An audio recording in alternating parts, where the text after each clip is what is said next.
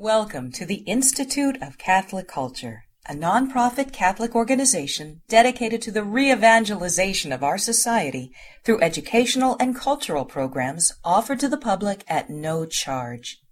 This and other presentations, hundreds of hours of audio, are available for free on our website, www.instituteofcatholicculture.org. There you can listen to or download educational programs related to all aspects of our divine faith, and you can review our schedule of upcoming events. We hope you can join us in person. Let's begin in prayer in the name of the Father, and of the Son, and of the Holy Spirit. Amen. Heavenly King, Consoler, Spirit of truth, present in all places and filling all things, the treasury of blessings and the giver of life Come and dwell within us, cleanse us of all sin, and save our souls, O good one. In the name of the Father, and of the Son, and of the Holy Spirit. Amen. Dr. Marshner, how you doing? Fine, thank you, sir. Dr. Marshner, enlighten us. It's all yours. Thank you, thank you, thank you. All right, everybody. I started last time talking about development of doctrine and I went through what Newman had to say about the conditions for an alleged development to really be a development. I laid out for you the several implications of his criterion number six about preserving a doctrine. Uh, a development must preserve the past of the doctrine to which it pretends to be a development. And I went through that in some detail with you. Now, tonight, I need to apply that or to go a bit deeper, whichever seems more fruitful. As far as applying it is concerned, I think there was a hope that these talks of mine would touch on controversy over Pope Francis's encyclical uh, Amoris Laetitia and uh, that famous footnote in there, and then the letter of the four cardinals to the Holy Father with their demands for clarification, five dubia they submitted to him, to which he never answered. And um, Uh, other matters having to do with this current dispute over whether it would be possible somehow to afford the sacrament of Holy Communion, and indeed penance for that matter, to persons in objectively sinful situations, given their lack of any will to remove themselves from those situations, such as a bad marriage. The trouble is, nobody in this debate, which has been going on for about two years now, anywhere alleges that the new pastoral permission, apparently championed by Pope Francis and the Argentine hierarchy and so on, Nobody alleges that that new permission is a development of doctrine. Nobody. Okay? The proponents don't allege that. The critics don't allege it. The critics fear it may be meant to be, but they don't say it is. And the defenders of it certainly don't say it is. Rather, what we seem to have in this latest quote battle between quote conservatives and quote liberals in the church is a new uh, or somewhat new gap between doctrine and practice. The question seems to be whether, without changing the doctrine, the pastoral practice can be relaxed in some way, or in some cases, or under some circumstances, or whatever. The letter of the four cardinals to Pope Francis posed those dubia, wondering whether there was any change of doctrine involved in this new pastoral practice, could they continue to repeat what previous teachings had said, what um, Trent had said, what John Paul II had said, and so on. And um, the lack of an answer, refusal to respond, made it clear that the Pope just did not want to raise that question. He is certainly not maintaining, and his defenders do not maintain, that he has developed any doctrines. And his best defender, uh, a layman actually, writes a defense of Amoris Laetitia in which he says, well, look, look here, you'll see the traditional doctrine in this passage and that passage and the other passage. So everything is being repeated and nothing's being changed. So we do not have an alleged development, which is just as well. Because no development on this point is possible. Okay. Uh, at least none in the normal sense of the word. I can sort of think of a way in which one of the clauses in Newman's note number six of a true development could be relevant. I gave it to you last time. It's the clause that says that no previous dogma may become trivial in its meaning if the alleged development is true. Now, suppose all of our previous marriage doctrine has been about marriage as a natural law phenomenon and then about marriage as a Christian sacrament. Now, we know that those are slightly different. The Christian sacrament has a supernatural dimension that the natural law institution does not have. And um, suppose someone were to say that, yeah, all our previous doctrine was about marriage as a natural law institution and then marriage is a Christian sacrament. And it was all good and it was all true and it was all right. Trouble is, those things just don't exist anymore. Okay? There are no more natural law marriages, at least none to speak of. Or there are no more Christian marriages. That sacrament never goes through anymore. Well, don't people come forward in church and get blessed and all? Yeah, yeah, yeah. But it's null in every case.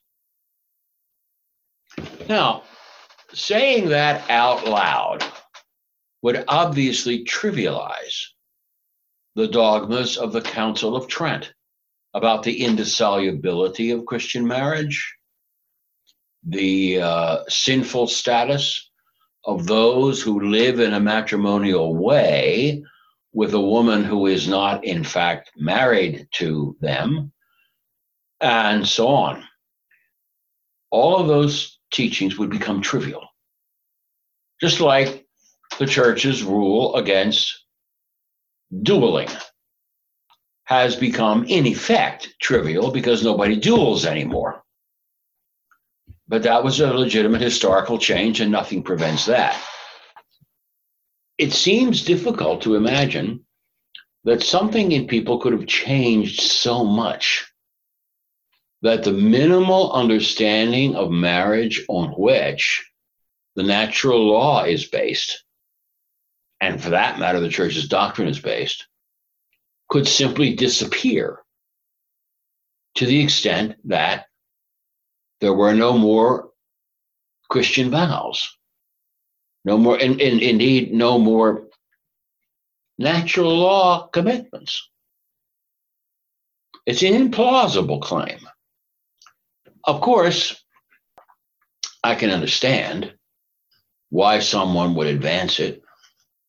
Uh, someone could say, look, we have always said there's something dirty and really rotten about modern society, modern culture, post Christian quote unquote culture. And now we can say in more detail what's rotten about it. The fundamental understanding of human freedom with which permanent commitments are to be embraced is no longer believed in, it's no longer accepted. People are just raised in a society which puts no value on these things and doesn't teach these things. Well, as far as the younger generation is concerned, I'm very sympathetic to the claim that they don't know anything because they have been systematically uncatechized or decatechized or discatechized, whatever word you want there. Young people today, in too many parishes altogether, are taught pabulum rather than any Catholic doctrine. And it's not surprising if young people, even in Catholic families these days, grow up without having any suspicion that divorce is wrong that marriage is really, really, really indissoluble and that God insists on it. the situation you can say is worse than just the failure of overly liberalized catechists. It's a problem of the whole culture. I mean, it used to be the job of catechists to dot the I's and cross the T's in the convictions that Catholic kids grew up with, that they got from their parents, from their neighbors, from the whole parochial culture in which their family life was supported. Nowadays, you can't be so sure of that.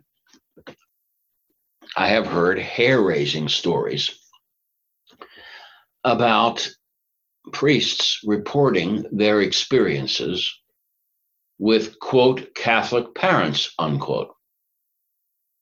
They send their uh, 16, 17 year old son off to the school prom.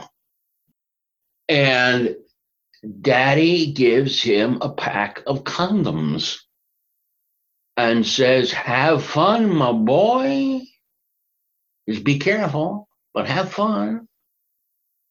And the girls go off with packs of pills with the same kind of advice.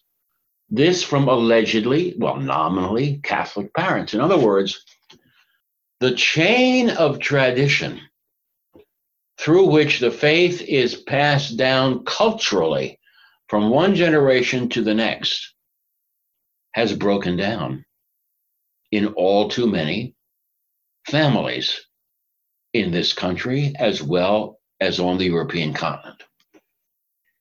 Yeah, and we, we, we, we, we all know some of the reasons for that. We all know about the breakdown of the kind of discipline that sustains uh, self control, uh, the breakdown of traditional prohibitions, the mischaracterization of moral truth as, quote, inhibitions, and so on. So it doesn't stretch the imagination too far to imagine that sometimes, in some cases, in American or European continent or British or American European continental society, there are young people who have just grown up, they're nominally Catholic, but they haven't got a clue what it is they're supposed to be consenting to in marrying. I'm willing to listen to arguments about this. I'm not sure I believe them. So I'm not at all sure that, this, that the situation is that bad. The only thing that gives me pause is the fact that today, what we used to call the faithful in the church, has been something like 80%, 90% replaced by a population of what I call apostates in place. They simply do not hold the faith anymore. But do they go away? No. The church is their a family tradition or something. Gotta have some place to take the kids Sunday morning. I don't know. And we all know the segments of uh, sectors of American Catholicism that have dissolved into this kind of apostasy in place. How does an, impo- an apostate in place transmit the faith to his or her children? And the answer is they don't. There's no way they do it. They insist on certain ceremonies, certain hoops you have to go through. Time for confirmation class, time for this, time for that. But no effective instruction, no effective catechesis goes with it. I don't want to talk about the moral standing of the clergy who support and tolerate this kind of population. You know what I mean? The priest has to know none of these people believe. Or does he not want to know? Anyway, it's not my purpose today to go on a rant about this. I know it's a problem. And so I am sympathetic with the claim that sometimes you have couples nominally Catholic, married in Catholic churches, now living with somebody else, but the validity of their first marriage simply cannot be determined. If they had the faith when they were first married, they would have known what they were doing. And they can't now claim ignorance. But if they didn't have the faith when they were married, had no ideas in their empty young heads at all, but those provided by contemporary youth culture, well, who's to say their consent was valid? If the consent was never valid, then the marriage was never valid. Now, these young people have moved on to other partners. And uh, no doubt they ought not to have done so. But who's to say that the bar to their new relationship is the validity of the old relationship? Its validity becomes unknowable. You see what I mean? So I'm willing to listen to arguments that say sometimes in certain circumstances, et cetera, et cetera. But the arguments all conclude wrong. The argument shouldn't say, well, these young people were as good as invincibly ignorant of what it meant to marry, and therefore we can't tell whether they're really married or not. After all, we're not professional shrinks and we're not mind readers. We just can't tell. And therefore, we dare not admit them to communion. That's how the argument should go. If it's quite possible that all these people have ever been doing is fornicating, then we cannot admit them to communion. We will have to insist on a more detailed confession. Detailed confession and detailed moral catechesis, answering, posing, I mean, tough questions. What do you know? What do you believe?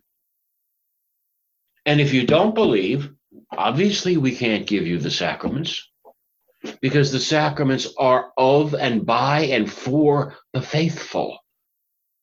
You're just not in the game anymore. Bye bye. You know what I mean? So I'm prepared to listen to arguments about new social conditions producing invincible ignorance.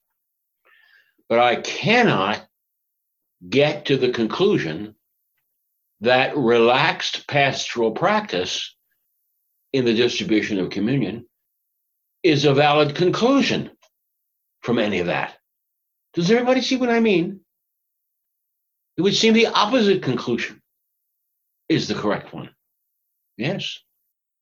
Now then, as I was saying before, however, none of the participants in this most recent controversy has alleged that the proposals of the Pope and certain German theologians are developments of doctrine.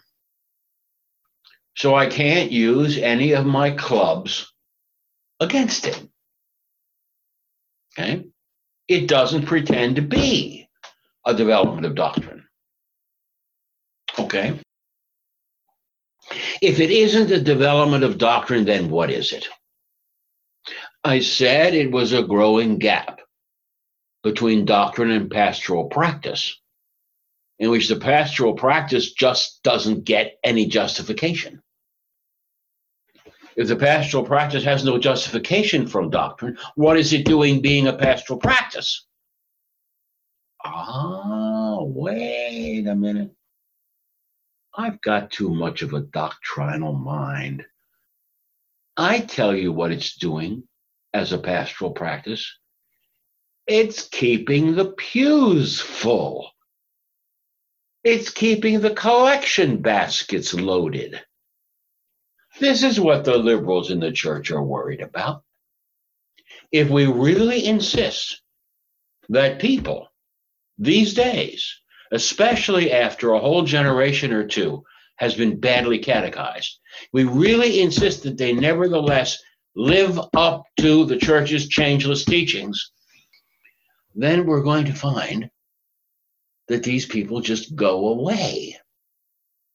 Right? There will be massive apostasy. Open this time. No longer apostasy in place. Open this time. And the church will be reduced to a small, socially and politically ineffective minority.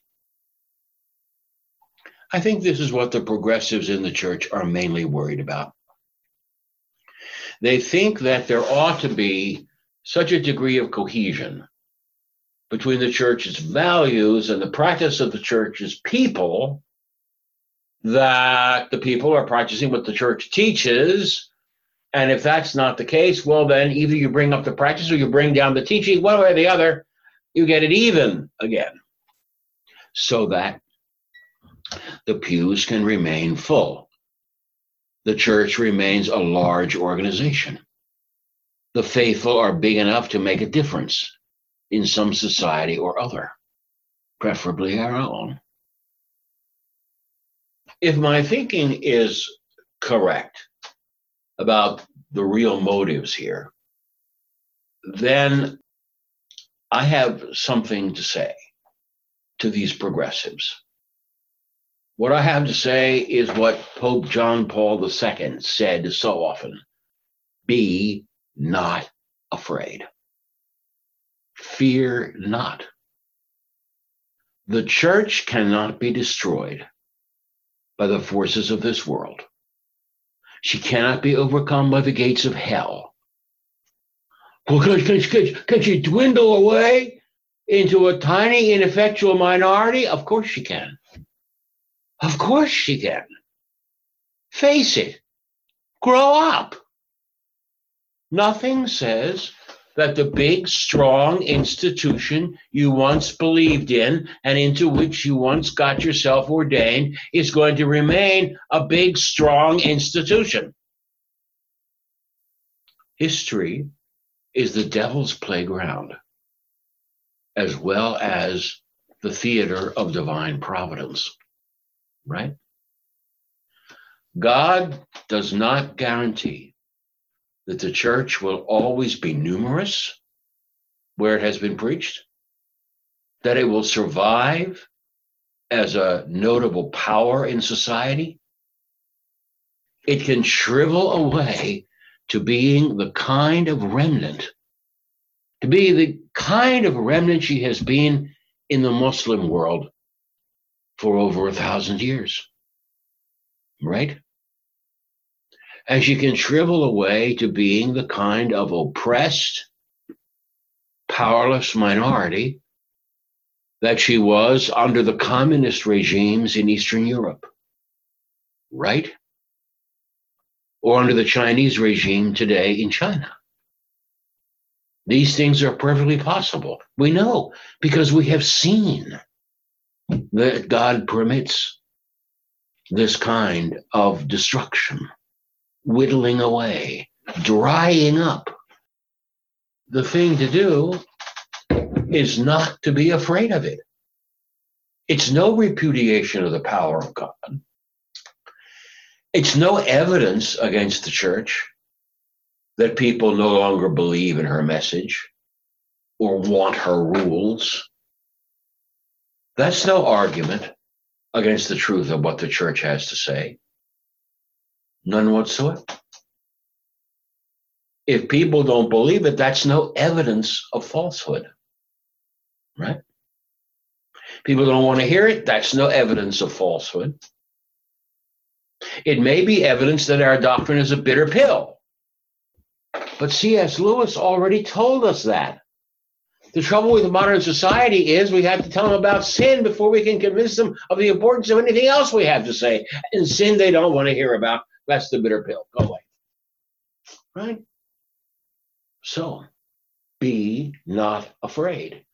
The church will not fail. When Jesus asked whether the Son of Man, when he returned, would find faith on earth, was asking a rhetorical question it was worth asking, I submit, because there are credible biblical prophecies of great apostasies to come. But it didn't mean that the faith would disappear altogether. The answer to his rhetorical question was not yes. The response to the question was to take the warning seriously. If we don't restore the vigor of our pastoral practice, then withering away is all that we can expect.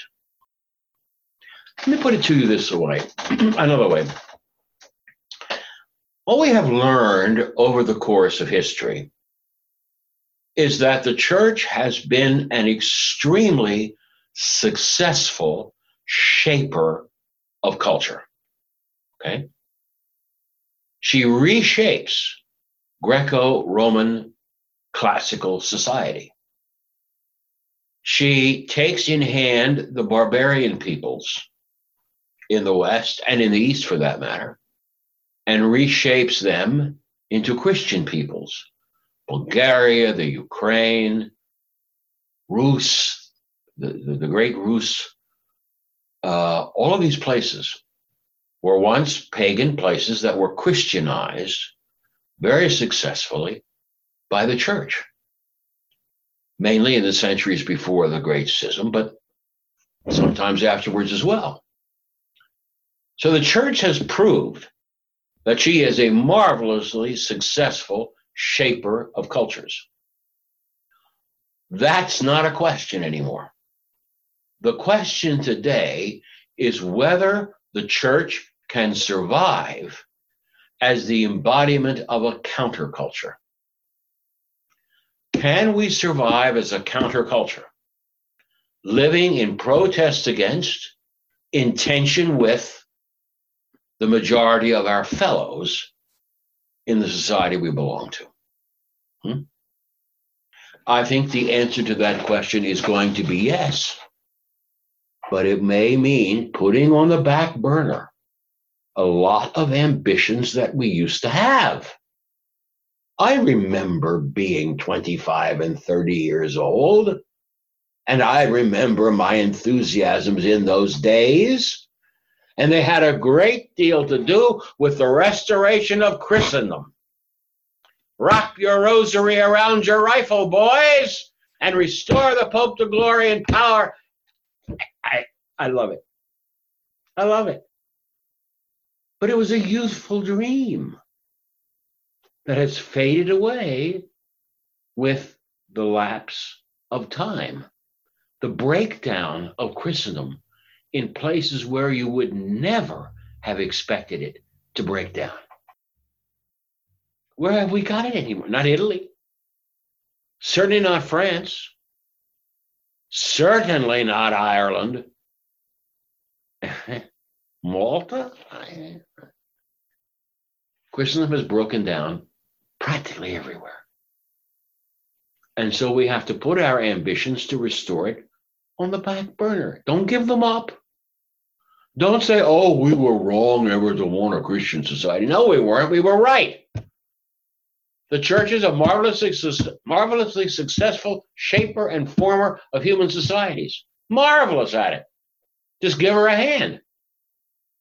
It's not a false hope, but not all good hopes can be acted upon immediately. Something else has to turn around first.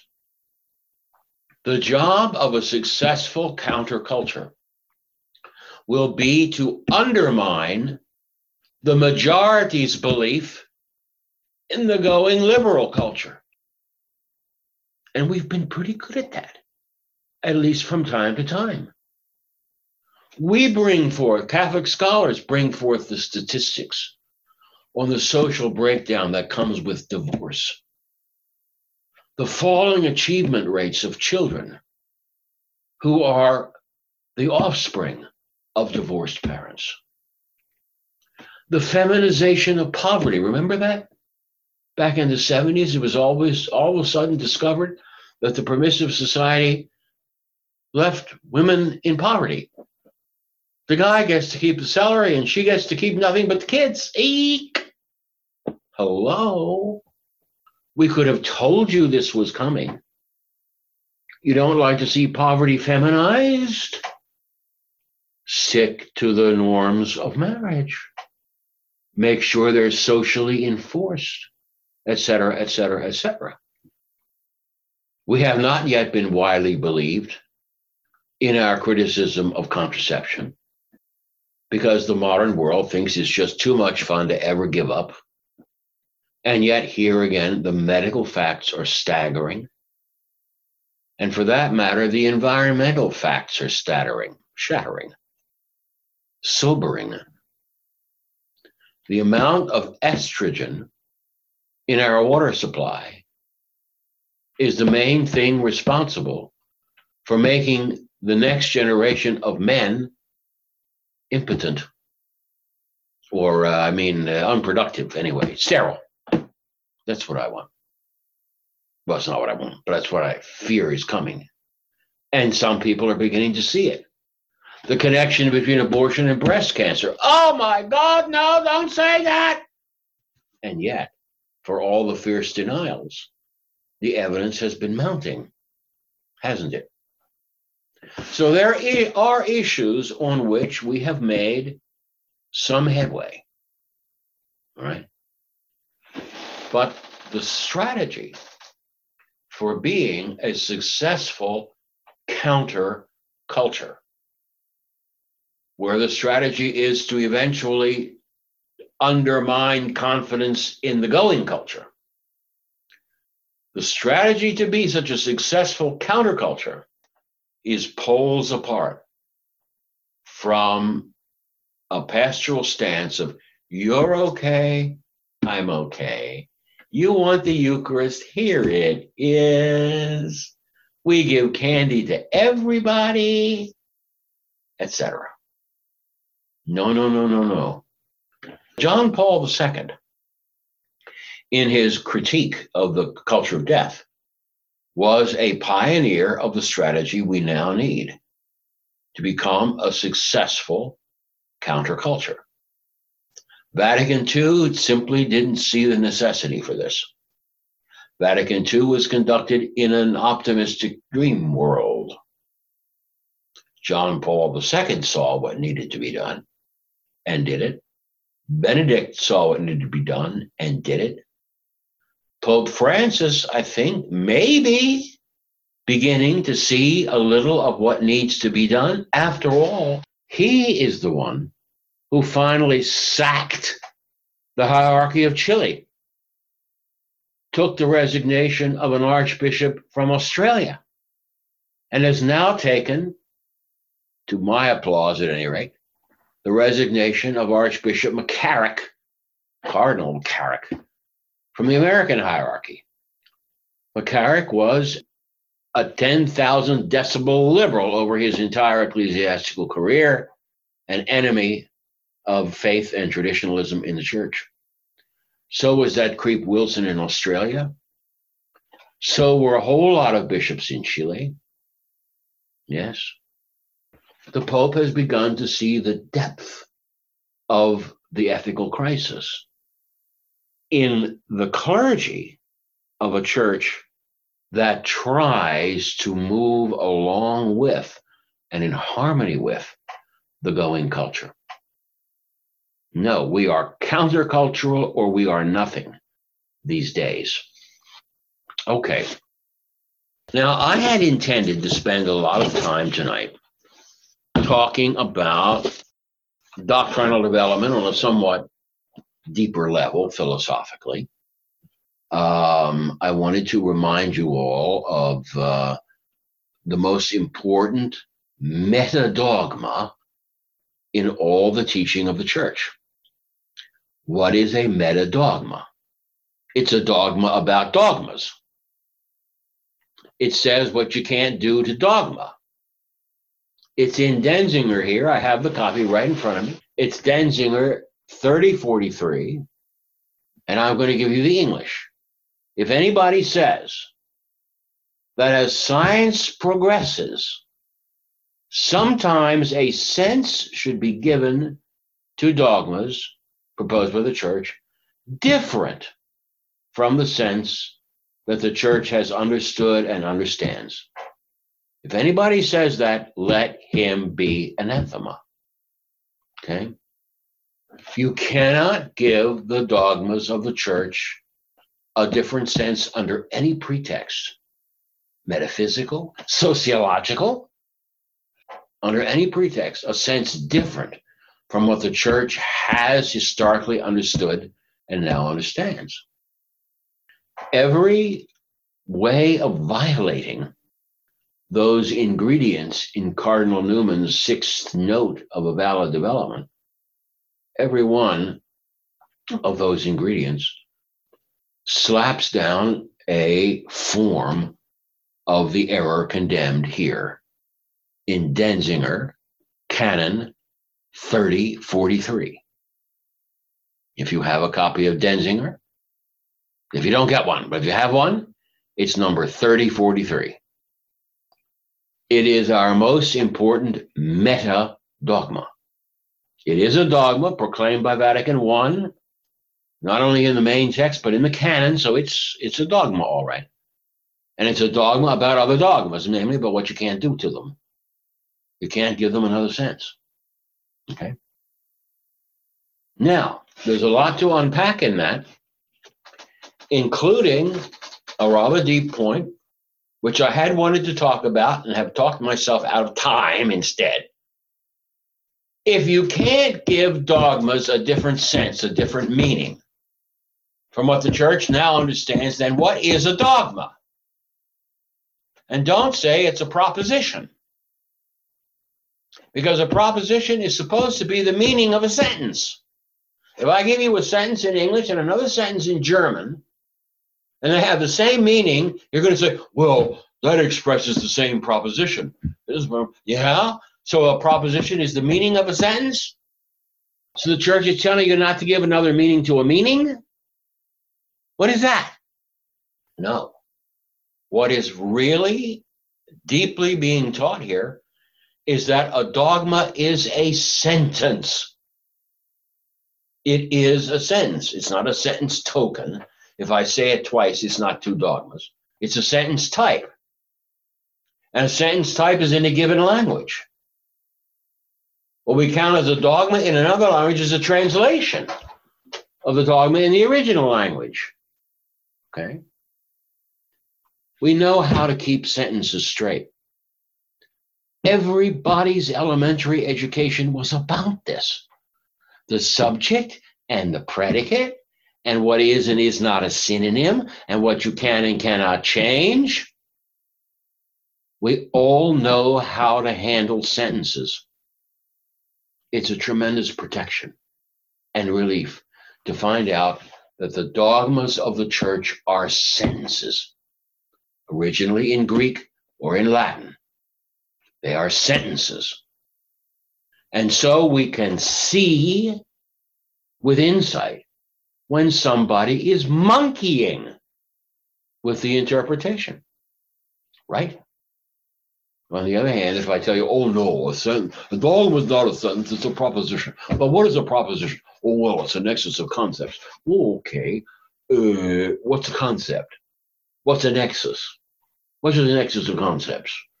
How do I know that this nexus is the same as that nexus? Eh, eh, eh, All of these moves take us away from common sense, common human ability to use and interpret language.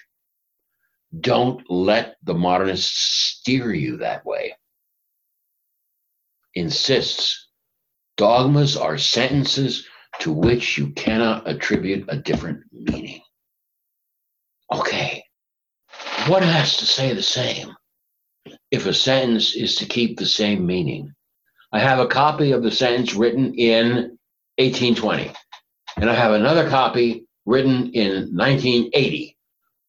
Uh, how how do I determine that the meaning of the new sen- 1980 sentence is the same as the meaning of the 1920 sentence, 1820 sentence? I had a whole lecture about that. And I didn't leave us time to consider it. Someday they will invite me and this institution to give a lecture about dogmas, sentences, propositions, and so on, and con- oh, concepts. And I will be happy to hold forth at great length. But tonight is not that night. This is not that opportunity. Instead, I propose to cut off at this point so as to allow plenty of time for questions. All right? Thank you, Dr. Marshner. Excellent uh, presentation, social commentary, teaching, and so forth. And uh, we're just blessed to have you here with us. Uh, Lawrence Beach asked, What should a faithful Catholic do if he or she sees other members of the congregation who are not believing and acting as good Catholics should? What if he or she sees and hears the pastor or priest not believing or acting as a good Catholic leader? Well, that's a pretty wide open question. Dr. Marshner, feel free to respond or not respond as you like. Well, it's a huge question. The best I can do is to give you the advice that we receive in the Gospel of Matthew in the New Testament. If you see a brother behaving in the wrong way, you confront, you challenge. If he doesn't repent, you bring others along. And a group confronts this person. And if he still doesn't see a problem with his conduct, his or her conduct, then you turn your back on him or her. Okay. If it's your parish priest, best to look for another parish. We all have cars these days. Some of us do, anyway. A decent parish is usually within driving distance. Peggy? This remnant idea, there's, there's really a big part of this country that you could put together and have a remnant. We know this. We know the churches. Right. What would it take to do that? And is it would it ever be the right thing to do if nobody's listening? Because they're not listening in churches. You know, when, when you ask it, people get fired, people get um, defrocked, etc because they're sticking up for the truth. Yeah. And, and I don't know how that's, I mean, it only makes sense to me to have well, a remnant. Pope yeah. Benedict said we're going to be a remnant too. Yeah, well, if we're going to be a remnant, that means that the Catholic Church is going to be the remnant, Yeah. not some self proclaimed remnant. Okay. So when dealing with apparent remnants, make sure they are still in communion with the universal church. Okay. Beware of schism. Flee schism as you would flee a scorpion. Dr. Marshner, we have a question coming in from Allison Lowe, who see, says that it seems that in some documents, such as some of the documents of Vatican II and Amoris Laetitia, the wording of the sentences are vague, uh, which seems to leave open the possibility of different interpretations. Can, and I, I'm just going to add to that, and the fear is that that's intentional. Can you speak to that? Sometimes looser language is appropriate because certain amendments are acceptable. They don't violate the canons against false developments. If you have a proposition, a church sentence, an interpreted church sentence, inflexible in meaning, can it be nuanced in some way? Sure, it can. You can add a clause, and that addition may be acceptable. This is how I handle John Paul II's interventions on the subject of capital punishment. I don't want to tell you how great a fan of capital punishment I am. and the, the Pope doesn't seem to be a fan of it at all. And he said, only if, only rarely these days, because it can only be used if. So he's not denying anything traditionally affirmed, like the right of governments to exercise capital punishment upon wrongdoers. He's simply saying, well, the traditional doctrine needs an extra clause, namely, if you can't protect society any other way, which we think hardly happens anymore, but never mind that. Now, the tradition didn't say uh, you can't execute unless this is the only way to protect society.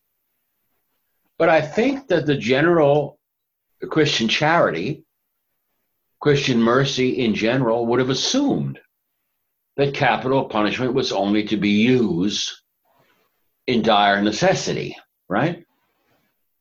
Did all of the kings of the Middle Ages restrict themselves to dire necessity? No, but I don't have to defend their political practices. Okay.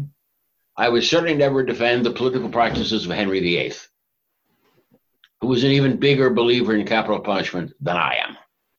But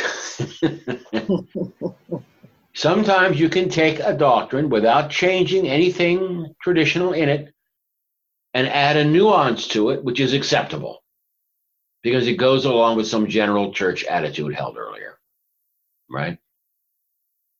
So you can't word things in such a way that would exclude any possible nuance, because sometimes nuances are okay.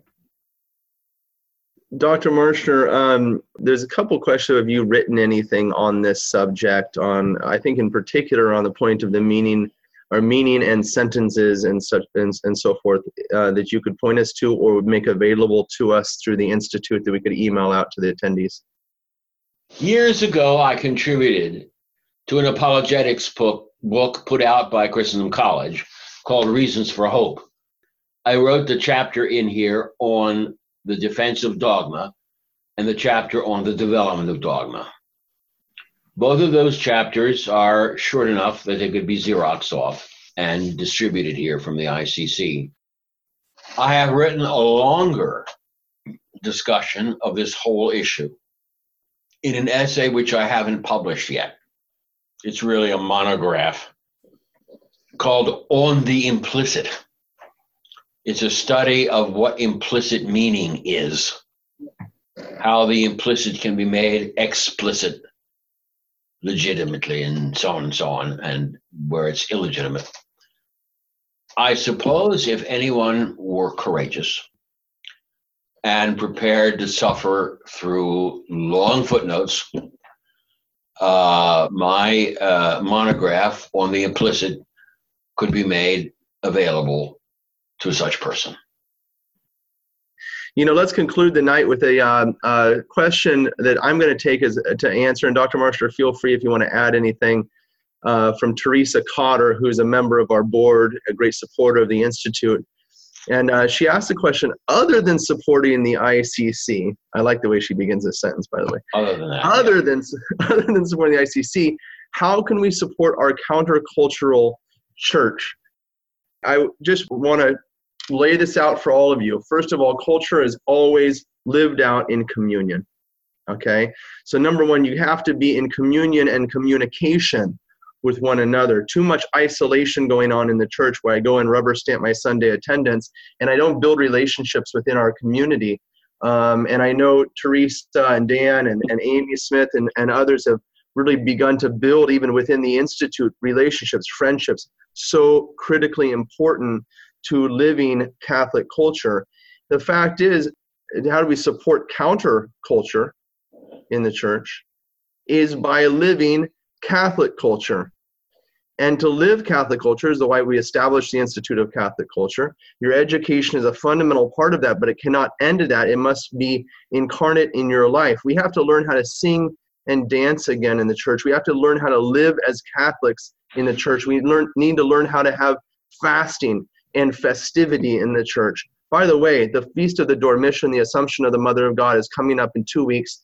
And, uh, you know, what about fasting in preparation for the feast? And then beginning now to plan to invite your friends over following Mass to your home for a grand celebration of the feast on the 15th. If you want to destroy anti Catholic culture, don't just destroy something and leave it vacant. Fill it with the right things in your life, and you will be living out Catholic culture, which is a counterculture to what is going on in the world. Dr. Marshner, do you have anything to add to that? Maybe, in light of what Father has just said, uh, we should be a little bit less critical of the revolutions in personal communication. Everybody's on Facebook, everybody's on Twitter. You have to be a practical hermit like me to be out of touch with other people today. So you have got means of communicating your ideas and your enthusiasms and your plans and and I recommend um, using them other than the ICC, I can also recommend uh, the uh, the journals of Catholic apologetics. This rock is that still in print? Is that still being published? I do believe so. Yeah. I think that that's a good one. the National Catholic Register is at least reliable. When heretical outfits mail letters to me asking for contributions, I like to use their enclosed envelope and put a brick in it. That considerably raises their postal bill. so my contribution is putting them in debt, I hope. Sorry about that. Uh. right. Um, but see, I'm too much of an academic to respond to that question properly. I mean, I think of forums and talks and debates and and things, but life doesn't revolve around those exclusively.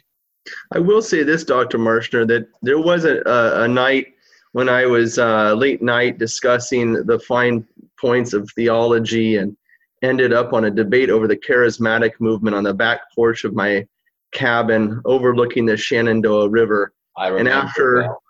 a couple of nice glasses of wine with the friends and so forth, we called Dr. Marshner at about 11:30 at night. He answered his phone, got in his car, drove to my home, and we continued our conversation in the wee hours of the morning.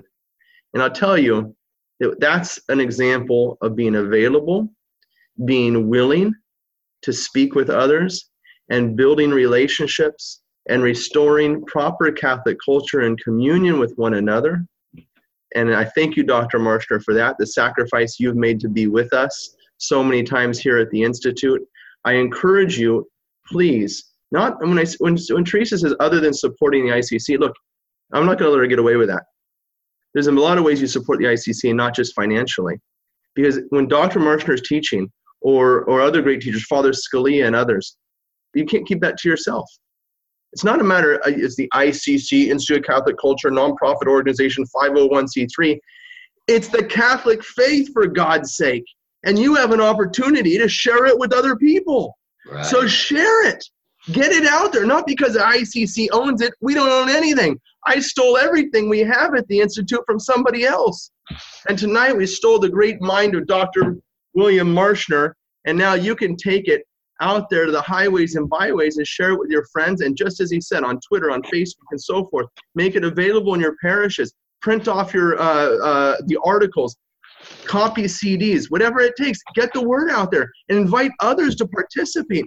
Not because it's the Institute of Catholic Culture, not because Father Hezekiah has founded it, but because I got Peggy and David and, Mac- and Macrina, I've got Lawrence and Janice and Pat, and here we are sharing a conversation together. That's living. And we need to restore life within the church. Amen. We need to restore life in the church. In the name of the Father, and of the Son, and of the Holy Spirit. Amen. God bless you all. We hope you enjoyed this presentation from the Institute of Catholic Culture. If you'd like to learn more about the mission of the Institute and how you may become a part of this important work, please visit our website at www.instituteofcatholicculture.org or call us at 540 635 7155. And may the glory of Christ Church be ever more manifest upon the earth. St. John the Evangelist, pray for us.